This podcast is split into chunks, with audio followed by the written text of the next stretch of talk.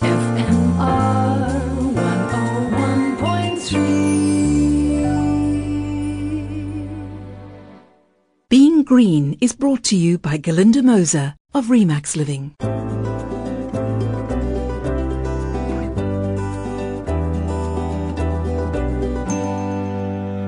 Hello, I'm Glynis Crook. To phase down or phase out fossil fuels, that's been one of the main debates at this year's United Nations Climate Change Conference COP28, which is currently underway in Dubai. Over 120 governments have now signed a pledge to triple the world's renewable energy capacity by 2030, essential to deliver the scale of emissions reductions that are needed globally. Sadly, South Africa is not one of them, despite our abundant renewable energy sources. As a country, we remain hooked on fossil fuels. The Climate Group is an international NPO that works with businesses and governments to achieve net zero emissions by 2050. At COP on Monday, it released a new report on financing the energy transition. It focuses on barriers to increase investment in renewable energy in eight G20 countries, including South Africa. And I'm joined now by Sam Kimmins, Director of Energy at the organization. Thanks for joining us on the program, Sam. What were the main findings of the report? Thank you, Glynis. Well, the background to the report is that uh, we run a network of over 400 large corporations, all of whom are committed to 100% renewable electricity. And these are household names like Samsung, Panasonic, Google, Apple. And uh, most recently, we were joined by Investec from South Africa. So a truly international group of, of companies and their total electricity demand of around 400 terawatt hours per year is broadly equivalent to half that of the combined electricity demand of Africa. Gosh. So significant demand for new renewables. And these companies are investing billions of dollars in renewable electricity. But they're investing it only in certain countries. And this report sought to understand, okay, what are the barriers? Why are some countries benefiting from this investment and not others? And we found two types of barriers.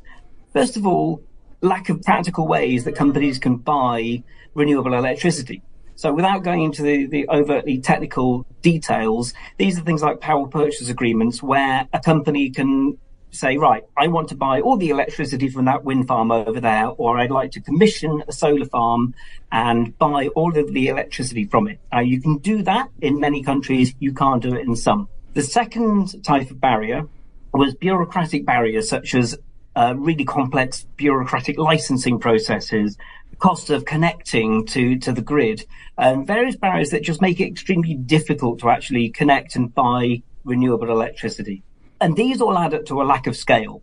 The important thing about renewable electricity is when you install at scale, it is the cheapest form of electricity in history. And that was announced by the International Energy Agency last year. Renewables are really, really cheap. And uh, this is what makes it really attractive for companies. Not only is it good for the environment and good for their reputation, it's also good for their bottom line. But um, here in South Africa, it does seem that we have got the funding. People are interested, but we face problems mostly, I think, with regards to our grid capacity and transmission issues. Yeah, so there has been progress in South Africa. The Renewable Independent Power Producer Program simulated 256 billion rand in renewables investments.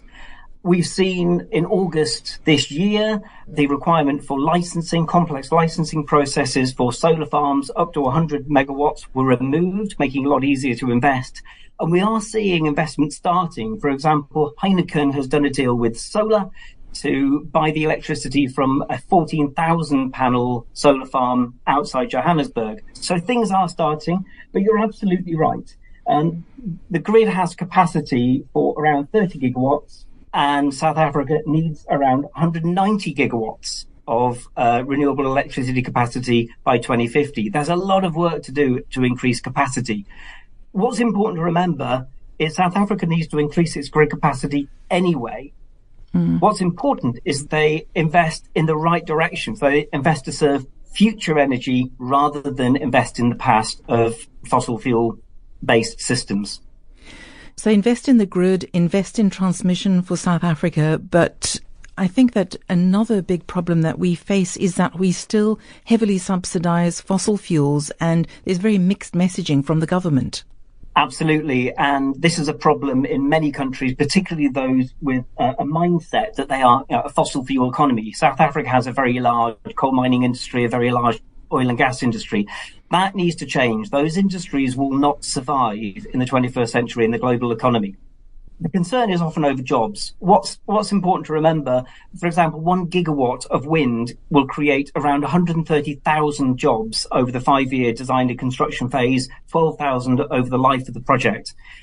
South Africa needs to be installing around 10 gigawatts of renewables every year. That eclipses the um, 90 to 130,000 jobs currently in the coal industry in South Africa. So renewables can more than replace those jobs in the fossil fuel sector and also using some of the same skills. So this is a win-win for workers and for government and for the environment. And ultimately for end users, us who suffer constant load shedding because we are not generating enough electricity. Thanks there to Sam Kimmins of the Climate Group. Hope you'll join me again next week. Till then, from me, Glynis Crook, take care and goodbye. Being Green was brought to you by Galinda Moser of Remax Living. Ask not what your community can do for you. Ask what you can do for your community. At Remax Living Real Estate, our ethos is built on giving back. From sponsoring music broadcasts to FMR's Being Green, our focus is on making your world more harmonious and our planet more sustainable. So when it comes to choosing a real estate partner, don't go for anything less than people who are maximum givers.